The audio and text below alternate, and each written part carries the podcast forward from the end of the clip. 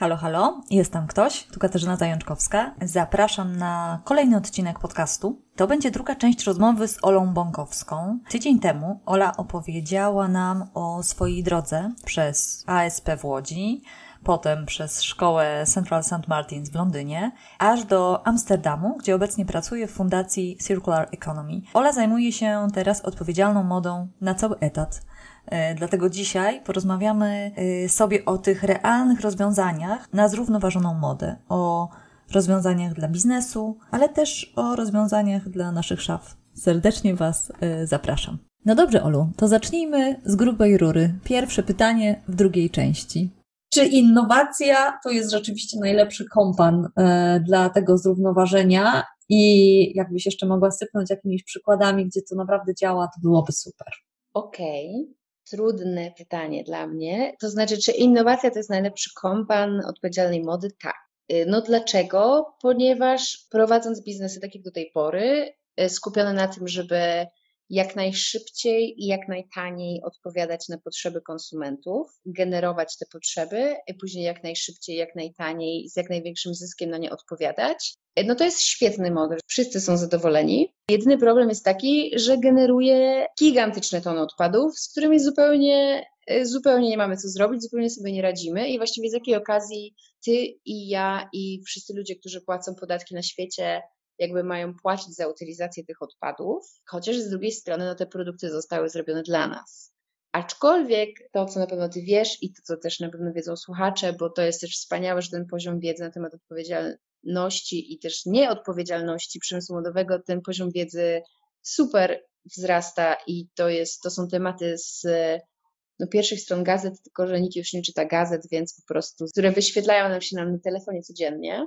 Czyli tak naprawdę ta cena, że tak powiem, nawiązując do dokumentu True Cost, ta cena to nie jest tak, że płaci ją konkretnie ta osoba, dla której ten produkt został zrobiony, bo my nasz produkt, który wyrzucamy, bo już nam nie jest potrzebny, albo się zepsuł, dobrze wiemy, że on trafia do tak zwanego kraju globalnego południa. I tak zupełnie mm, przykład z dzisiaj. Dzisiaj się dowiedziałam takiej rzeczy, że Zara, której się oczywiście zawsze odrywa, no jeżeli jesteś największym producentem odzieży na świecie, najlepiej zarabiasz, najlepiej wymyśliłeś system, czy został wymyślony przez tych ludzi w Zarze system dostaw, logistyki, ustalania kolorów sezonu w ostatniej chwili, jakby gdzieś kompletnie zhakowania naszych gustów, naszych preferencji, naszych potrzeb, naszych y, pragnień niezaspokojonych, niewyrażonych.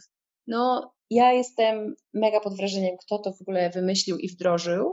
Myślę, że to jest, musi być mega ekscytujące, żeby tam pracować ale Zarze się oczywiście zawsze za to obrywa. No, jest gigantycznym producentem odzieży. Ta odzież po niecałych dwóch latach statystycznie trafia na wysypisko śmieci.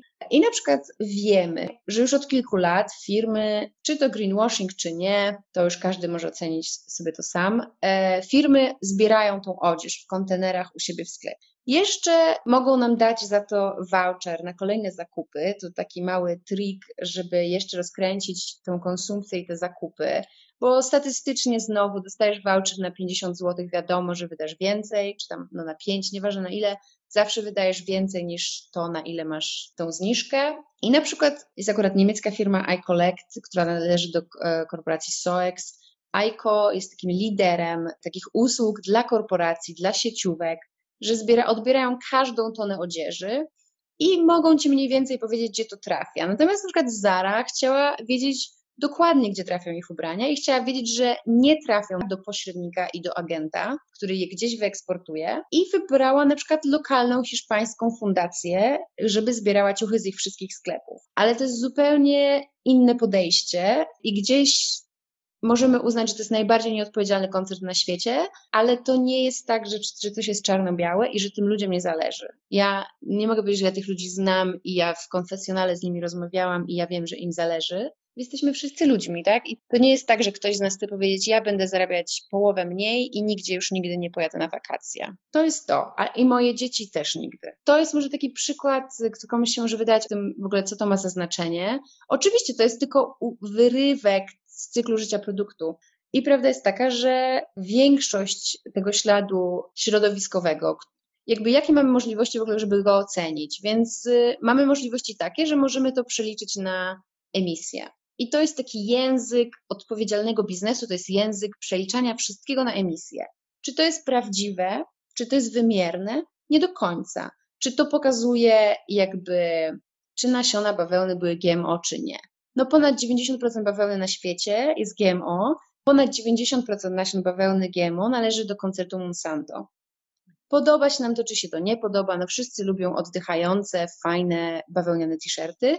Kolejna sprawa, jeśli chodzi o recykling, to bawełna jest tym włóknem, które ma na tyle wysoką jakość, jeżeli ma, że możemy je faktycznie przetworzyć. I to się opłaca zebrać od konsumenta z powrotem i faktycznie zrecyklingować, czy to mechanicznie, czy to chemicznie, tu mamy znowu dwie drogi i znowu jest potrzebna inwestycja w rozwój tych technologii. Więc nie jest tak, że łatwo jest firmom zebrać i nagle następnego dnia z tego użyć nowe ubrania. Co nie znaczy, że to nie jest możliwe, tylko że no na razie to jest na takim poziomie, no jeszcze nie, nie aż tak zaawansowanym, żebyśmy mogli powiedzieć: super, zbieramy wyrzucone ubrania od naszych konsumentów i za rok zrobimy z tego nowe ubrania i będziemy ciągle odpowiadać na to zapotrzebowanie konsumentów, zapotrzebowanie rosnącej populacji, nie zużywając nowych zasobów kurczę, chciałaś o jakichś dobrych praktykach. No w ogóle dzisiaj się też dowiedziałam, że Monsanto chciało wyhodować takie nasiona bawełny GMO, żeby one miały kolor indygo, żeby nie trzeba było ich farbować i żeby od razu urosły po prostu w kolorze indygo. Fascynujące, czy to jest wyłącznie dobre, czy to jest wyłącznie złe. No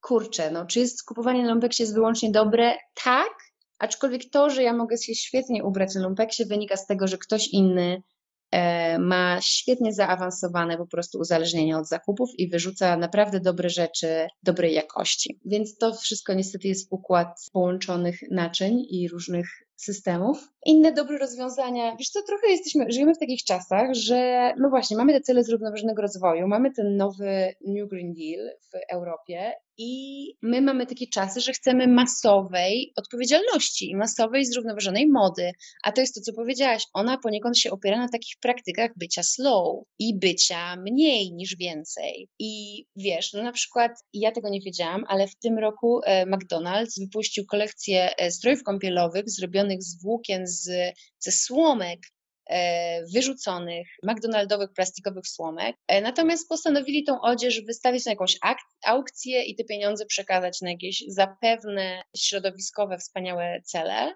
A z kolei na przykład zupełnie inna korporacja, a też spożywcza, to są w ogóle takie e, przedziwne przykłady dzisiaj do mnie dotarły gdzieś z mojej prasówki porannej. Jest taka sieciówka Chipotle Mexican Grill, amerykańska, meksykańskie jedzenie i oni zrobili, słuchaj, kolekcję odzieży no taki można powiedzieć typowy merchandising, czyli logo, koszulki i oni na przykład farbowali to, uwaga, tie-dye'em naturalnym z y, pestek awokado, które są odpadem przecież z ich kuchni, te pestki awokado. Żeby było ciekawiej, to ja dosłownie dwa tygodnie temu pierwszy raz w życiu farbowałam coś pestkami awokado. Nie powiem, że wyszło idealnie, więc też mam pełną świadomość tego, że trudno jest wprowadzić takie rozwiązanie na poziomie masowym a potrzeby nasze, potrzeby konsumentów, chociażby w Europie, no mamy rozbuchaną gigantyczną konsumpcję. Y, no mnóstwo jest właśnie pracy nad tymi rozwiązaniami, jak stworzyć włókna, stworzyć tkaniny o mniejszym śladzie środowiskowym, jak na przykład y, spowodować, żeby wiskoza robiona z pulpy drzewnej miała mniejszy ślad środowiskowy. Tu jest też dużo pracy nad tym, skąd pochodzi ta pulpa drzewna, z jakich miejsc, czy ktoś to może certyfikować, czy nie no mamy, ten, mamy to oznaczenie FSC, to jest Forest Stewardship Council, to nie jest do końca certyfikat, no ale oni gdzieś tam, gdzieś starają się o to dbać, żeby to pochodziło z lepszych źródeł, najlepiej z odnawialnych, być może z bambusa, na pewno nie z lasów strzeżonych, takie gdzieś mamy ambicje. I właśnie jest dużo, dużo szukania rozwiązań tego, żeby być w stanie przed rozpuścić celulozę z powrotem do włókien i zrobić, czyli na przykład bawełnę do włókien celulozowych i zrobić z niej ponownie e, wiskozę, kupro, inne tego typu tkaniny. Mamy firmę, która ostatnio dostała super dofinansowanie. Swoją drogą znowu wracamy do UK, bo to jest firma Worn Again. I Worn Again nie dość, że pracuje nad rozwiązaniami recyklingu bawełny, to potrafi pracować z mieszanką polikoton, bawełny z poliestrem. Większość ubrań na ziemi jeśli patrzymy, większość włókien na ziemi to jest poliester, większość ubrań na ziemi to jest polikoton. Czyli jak patrzymy masowo na to, co my wyrzucamy i z czego możemy zrobić nowe ciuchy, to jest bawełna wymieszana jak to się mówi potocznie, z jakimś plastikiem. I też jakby powiedzenie jakimś plastikiem jest bardzo na miejscu, bo przykładowo badanie organizacji, w której ja pracuję, wykazało, że jak weźmiemy metki ciuchów i przeczytamy, jaki tam jest skład, a potem sprawdzimy, można laserowo zeskanować tkaninę i sprawdzić, jaki jest dokładnie skład, okazuje się, że akurat z naszej próbki, takiej, którą badaliśmy, 40% tych metek mówi nieprawdę. I ty chcesz to zebrać, zrecyklingować, masz technologię, która recyklinguje powiedzmy tylko bawełnę, albo bawełnę z niewielkim procentem domieszki, wrzucasz i wiesz, może się okazać, że cała po prostu tona, tona, tona ciuchów, które miały być e, takim zasobem do przetworzenia, wiesz, że, że masz po prostu zanieczyszczoną bawełnę i nie jesteś w stanie tego nowego włókna zrobić. Więc tu gdzieś jest potrzebne bardzo dużo innowacji e, i też jest bardzo dużo inwestycji w tym temacie. Mnie bardzo cieszy, że no może akurat taka marka jak Reformation, no to miała ostatnio była na cenzurowanym e, z powodu, z powodu dyskryminacji i zachowań rasistowskich. Że tak powiem, potknęli się, zostały im błędy wytknięte, ale to jest najlepszy przykład, że okay, jesteśmy zmęczeni social mediami, jesteśmy wszyscy połączeni social mediami, ale to wywołuje zupełnie inny poziom transparentności biznesu. Młody konsument, dojrzały konsument, nasze poglądy się, się gdzieś zmieniają, nasze oczekiwania się zmieniają. Mamy firmy na wyciągnięcie ręki, możemy do nich napisać wiadomość, możemy ich oznaczyć w naszym poście, możemy ich oznaczyć w naszym tweetie, możemy ich o coś zapytać, e, możemy im coś wytknąć i firmy na to reagują, tak? No to jest, y, to jest na dużą skalę, że tak powiem. To jest też tak, że jeżeli firmy coś schrzanią, to wiedzą, że potem e, warto jest zrobić jakąś naprawdę dużą, dobrą kampanię, żeby spróbować ten wizerunek odzyskać ok, czy to jest greenwashing?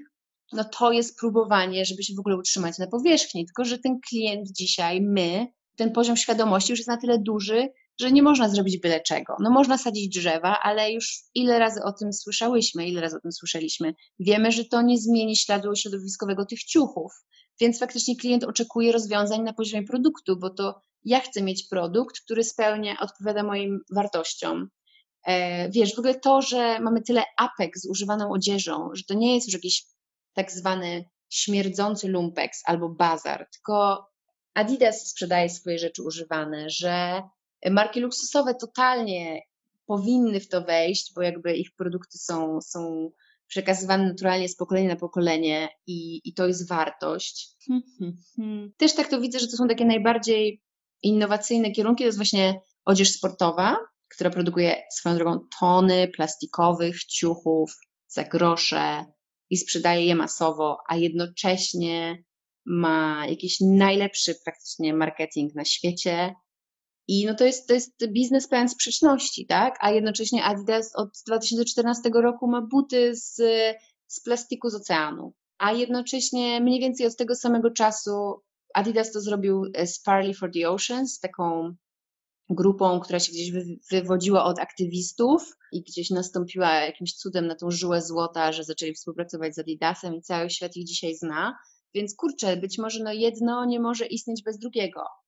A może może, ale no każdy, kto kiedykolwiek robił jakąkolwiek kampanię aktywistyczną czy nie, no dobrze wie, że jeśli ja będę mówić o przykładach marek, których nikt nie zna, to nikt tego nie przeczyta. Wszyscy chcą przeczytać, czy Handem robi dobrze, czy źle, czy, a, czy Inditex, czy Zara i czy robią dobrze, czy nie. To, że w czasie COVID-u ludzie nie tylko myśleli o swojej przyszłości, o, o, o, swoim zdrowiu, ale też o tym, że nagle się pojawiła kampania Pay Up. Chcemy, żeby pracownikom e, w szwalniach zapłacić za zamówienia. Zresztą setki tysięcy tych ludzi protestowało, po prostu okupowało e, miejsca pracy, okupowało przestrzeń publiczną no, żyjemy w tak połączonym świecie z dostępem do wiadomości 24H. No, firmy są w naprawdę dynamicznej sytuacji.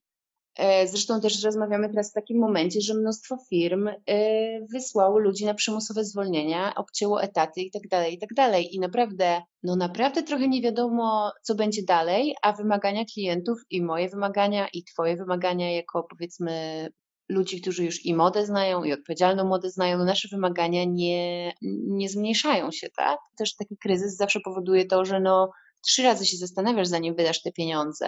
Tak jak powiedziałam, jest taka nadprodukcja odzieży, że odzież używana może być każdej jakości, najgorszej, najlepszej. wyjątkowej, unikatowej i przemysł odzieżowy już się może przesycił. Jeszcze nie wszyscy się na nim zdążyli dorobić, a on już wysycił rynek po prostu ilością towarów. Spory taki, można powiedzieć, duży design challenge y, do rozgryzienia, duże wyzwania.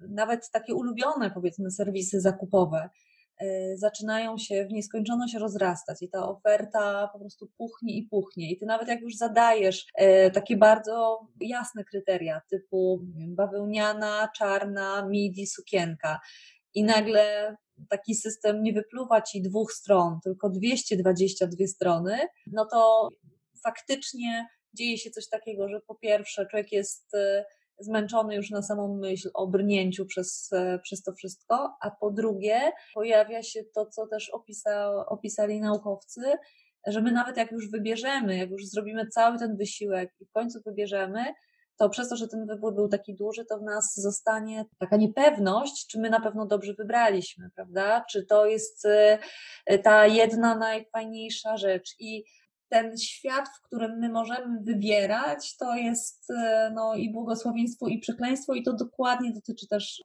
y, odpowiedzialnej mody i w ogóle tych patentów na odpowiedzialną modę. Ja też w warsztatach, które prowadzę, to zawsze mówię o tym, że każdy powinien sobie znaleźć jakiś swój sposób. Dla jednego to będzie po prostu olanie sieciówek i pójście tylko w second handy, a dla kogoś innego, kogo na to stać, i, ale nie ma na przykład czasu yy, albo w ogóle nie lubi tego buszowania, tego polowania, dla niego może to będzie znalezienie jednej ulubionej, etycznej marki, której ufa i po prostu ubieranie się tam. Ktoś będzie chciał tylko białe t-shirty i będzie wierzył, że yy, odpowiedzialna moda, jakby tylko ta kapsułowa, mała szafa pełna basiców, albo nawet nie pełna basiców, ale mała szafa z dobrej jakości basicami nas wyzwoli, a dla kogoś innego to będzie cały czas zdobywanie, wymienianie i puszczanie tych ciuchów w obieg. Więc chciałam Cię na, na koniec, wiesz co, zapytać, jak Ty tak już osobiście tą odpowiedzialną modę widzisz i jak z niej korzystasz? Jak ją wdrażasz w swojej szafie? No tak jak mówiłaś, to ja pomyślałam, że to pewnie niepopularne, ale raczej stawiam właśnie na to, że honesty is the best policy, więc ja nie mam małej szafy, mimo że się przeprowadzałam tyle razy. Chociaż faktycznie przeprowadzka jest świetną motywacją do tego, żeby trochę ciuchów, części ciuchów się pozbyć, części w ogóle rzeczy i też uświadamia, jak na przykład może być trudno puścić swoje ciuchy w obieg, bo wszyscy już mają przesyt ciuchami, I to właśnie jak się wyprowadzałam z Londynu i próbowałam część swoich rzeczy sprzedać, to po prostu był absurd. Ale jak zaczęłam sprzedawać meble ze swojego pokoju i ludzie już przychodzili te meble zabrać, a tu rzuciłam jakiś sweterek, no to się może skusili, więc, e, więc e, to też była, była ciekawa lekcja dla mnie. I też jak mówiłaś, pomyślałam o tym, powiedziałaś o tym, że każdy ma swój sposób i to jest prawda, ale na przykład do tej zmiany całego przemysłu właśnie potrzebne jest to, żeby każdy miał swój sposób i żeby każdy miał inny. Bo gdybyśmy wszyscy mieli jeden, to firmy by wiedziały, co, co nam dać i co zrobić. Ale też wtedy pewnie byłby problem, no bo gdybyśmy wszyscy nosili organiczną bawełnę, to też do tajemnicą Poliszynela jest, że nie ma tyle organicznej bawełny na ziemi, żeby wszyscy się mogli w nią ubrać. I na przykład wiesz, jeżeli ja miałeś mówić nazwy marek, więc wchodzę do Arketu. Arket jest taką odpowiedzią H&M na potrzeby właśnie takich konsumentek jak ty i ja, czyli takich, które chcą się ubrać dobrze, jakościowo i mają dużą świadomość. I tam kurtka puchowa ma puch z recyklingu. Ja myślę, no czad. Ktoś wziął te kołdry, tak sobie wyobrażam, nie? Wziął te kołdry puchowe i powsadzał ten puch e, z powrotem do kurtek.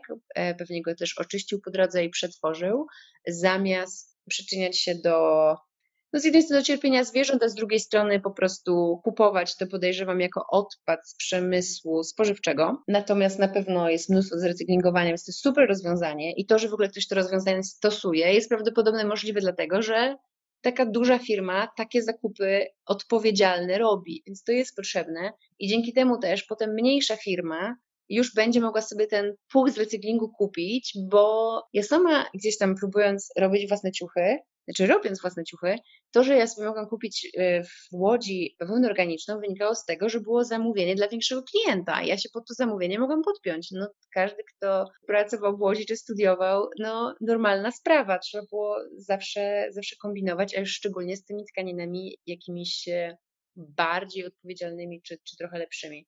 Także to, co ja robię, to ja jestem faktycznie wyznawczynią second handów. Y, to tak jak powiedziałam, mam dużą szafę, nie jestem minimalistką, chociaż może jest to trochę szafa pełna trochę nudnych ciuchów, bo uważam siebie za taką trochę late trend adopter, że tak jak mi jakiś trend wchodzi, to zazwyczaj on nie jest naj, najnowszy. No może też to wynika z wieku, też z tego, że się trochę ubieram pod pracę, którą wykonuję, zdecydowanie second hand, zdecydowanie też puszczanie potem tych ciuchów dalej, bo to też no, nie jest tak, że zamierzam mieć drugi dom dla swoich wszystkich ubrań, je tam powieczność kolekcjonować, więc tak jak ja się zmieniam, to te ciuchy sobie idą dalej. Zdecydowanie też, ponieważ ja mam tą świadomość, że one pójdą dalej, to też raczej stawiam na rzeczy jakościowe. To jest taki wytarty szlagier, no bo co to znaczy stawiać na rzeczy jakościowe, ale no jako posiadaczka rzeczy, które ja kupiłam z drugiej ręki, a mam je na przykład 8 lat, 10 lat, 4 lata, no to chcąc, nie chcąc, nie tylko to wynika z jakiegoś tam powiedzmy wykształcenia projektowego, ale po prostu z praktyki uczymy się tą jakość rozpoznawać i no, to trochę wchodzi w nawyk. W sensie już potem e, pewnych rzeczy się nie kupuje i to nawet w takim lumpeksie czy na nie wiadomo jak wspaniałej wyprzedaży już mamy takie nałożone ograniczenia, że wielu rzeczy nie kupimy.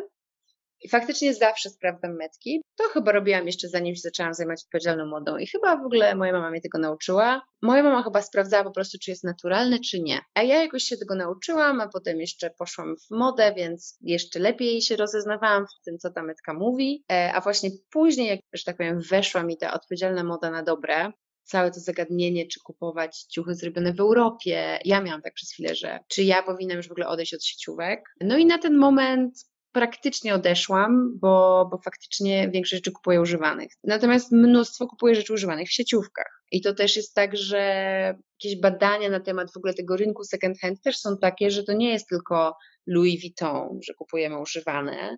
To jest oczywiście najbardziej pożądany produkt, gdzieś tam patrząc po tym, co użytkownicy internetu wpisują w wyszukiwarkę, ale mnóstwo ludzi kupuje ubrania z sieciówek, co też pokazuje, że te ubrania mogą wytrzymać dłużej niż te półtora roku statystyczne, tylko trzeba mieć interes i musi być ta łatwość puszczenia tego w drugi obieg. I wtedy to się będzie działo. Ja też to widzę po sobie, że, że ja to robię, bo jest mi to łatwo zrobić i przekonałam się, że to działa i dlatego z takich rozwiązań korzystam. Lubię też kupować rzeczy polskich marek, tak, tak wtedy sobie mogę pozwolić na takie, no, że niby to jest bardziej odpowiedzialne, bo zrobione w Polsce, a też będę donosić w tym Amsterdamie i tu pokażę ludziom jakąś polską markę, niech wiedzą, jak się u nas dobrze projektuje i jakie super rzeczy się u nas robi. Takie same rzeczy, gdyby ktoś je zaprojektował i zrobił w Amsterdamie czy w Londynie, kosztowałyby kilka razy więcej, co nie, nie zawsze jest prawdą, bo mamy mnóstwo marek, które i produkują na światowym poziomie, i projektują na światowym poziomie, i cenią się na światowym poziomie.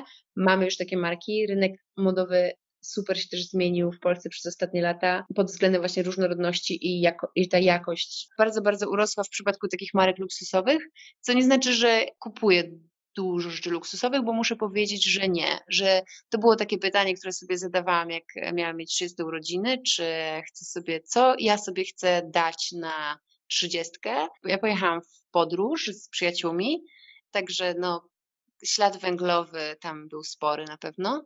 I za tą samą cenę, w sensie pewnie mogłabym sobie kupić, yy, wiesz, no, znaczy Birkin bag bym nawet nie kupiła, to w ogóle zapomnij, pewnie nawet nieużywaną. E, natomiast no, mogłabym pewnie kupić jakąś taką e, statement bag, którą bym mogła sobie nosić na ramieniu, tudzież teraz w Amsterdamie wozić rowerem ale faktycznie gdzieś uznałam, no, że ja nie jestem tym typem człowieka, więc to jest jeszcze, jeszcze coś może przede mną, a może gdzieś moje spojrzenie na to, nie wiem, co to znaczy być kobietą i jak ja chcę się jakby wyglądać i co mnie wyraża. Być może w tej definicji, co wyraża mnie, nie ma torby z logo. To się właśnie przekonałam o tym dopiero kończąc 30 lat, że torba z logo mnie nie wyraża, no, a przemysł odzieżowy, jak wiemy, przez dekady właśnie tym między innymi się napędzał, że logo nas wyraża, że, że ten symbol statusu świadczy o nas jako o ludziach i że jak coś jest piękne, to jest też na pewno wartościowe. A jak jest pięknie sfotografowane w reklamie przez e, mega zdolnych ludzi i z pięknymi modelkami, to, to wierzymy, że, że piękno to, to dobro. Ostatnie 10 lat tej takiej jeszcze bardziej zwiększonej świadomości konsumenckiej i kryzysów gospodarczych i generacji Z, która też jest uznawana za taką generację jeszcze bardziej nieufną wobec marek, krytyczną wobec marek, no to wszystko pokazuje, że, że te stare kanony nie obowiązują już. Mhm. I myślę sobie, jak mówiłaś o tej torebce i o tych marzeniach, jak bardzo nam się w ogóle pomieszało chcieć i potrzebować, tak? Tutaj lubię dawać ten przykład, że no, jak odwiedzam muzeum, e, odwiedzam galerię, ale nie handlową, bo są też inne na szczęście galerie niż handlowe i podoba mi się obraz, to ja jestem w stanie zaakceptować fakt, że ten obraz mi się podoba, ale go sobie nie kupię. A z ciuchami stało nam się coś takiego, że my możemy je mieć, że one są tak tanie. E, to są jedne z niewielu dóbr, które e, mimo inflacji cały czas tanieją. W związku z tym, no myśmy nabrali takiego przekonania, podoba nam się, to znaczy potrzebuję, to znaczy kupuję, to znaczy mam. A jak jeszcze marki wkładają gruby hajs w to, żebyśmy się czuły ze sobą tak jakoś średnio, znaczy nigdy niewystarczająco, e, no to potem te ubrania są tym, tym lekarstwem, tym czymś, co, co się nam daje z całą tą po prostu e, otoczką. W tej książce, którą czytam, jest też taki fajny przykład, kiedy dziewczyna mówi, że kiedy podoba jej się teraz jakaś sukienka na Instagramie, to od razu zadaje sobie pytanie, czy jej się podoba naprawdę ta sukienka, której nawet nie widzi w całości, czy podoba jej się ten obrazek ta dziewczyna na hamaku z tym słodkim pieskiem, jej życie, czy ona chce tej sukienki, czy ona chce tego życia. A to, co nam robi Instagram, to to, że mówimy sobie, no dobra, bądźmy realistką, nie mogę mieć tego życia, ale hello, na pocieszenie mogę mieć tą sukienkę.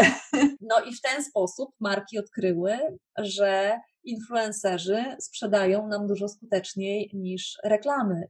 Też podoba mi się to podejście, kiedy ona mówi, y, nie obwiniaj się, fajnie byłoby sobie powiedzieć na koniec, że e, to nie chodzi o to, żeby być albo dobrym, albo złym, tylko po prostu, żeby się w swoim tempie i w swoich zakresach od pewnych e, zachowań e, kierować ku tym innym, trochę lepszym. Nie? Jednym wyjdzie to od razu, innym trochę później. O, to zawsze najtrudniej, ale tak, bardzo mi się podoba Twoja refleksja i zdecydowanie jestem Jestem za tym, żeby tak, nie katować się, wręcz y, oj, teraz będzie mi trudno się nie otrzeć o banał, ale no dobrze by było, gdybyśmy się mogli ze sobą czuć dobrze.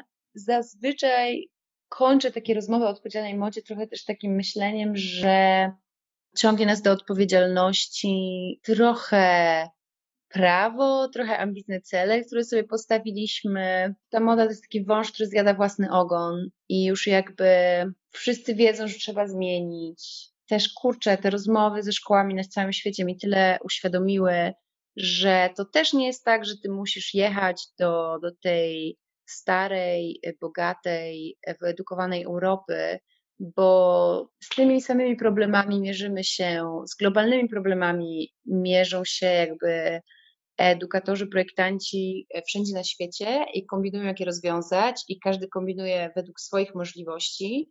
E, zazwyczaj wchodzi tam w grę krytyczne myślenie, kreatywność, współpraca z lokalnymi firmami, e, łączenie się w jakieś takie nieoczywiste koalicje, projekty.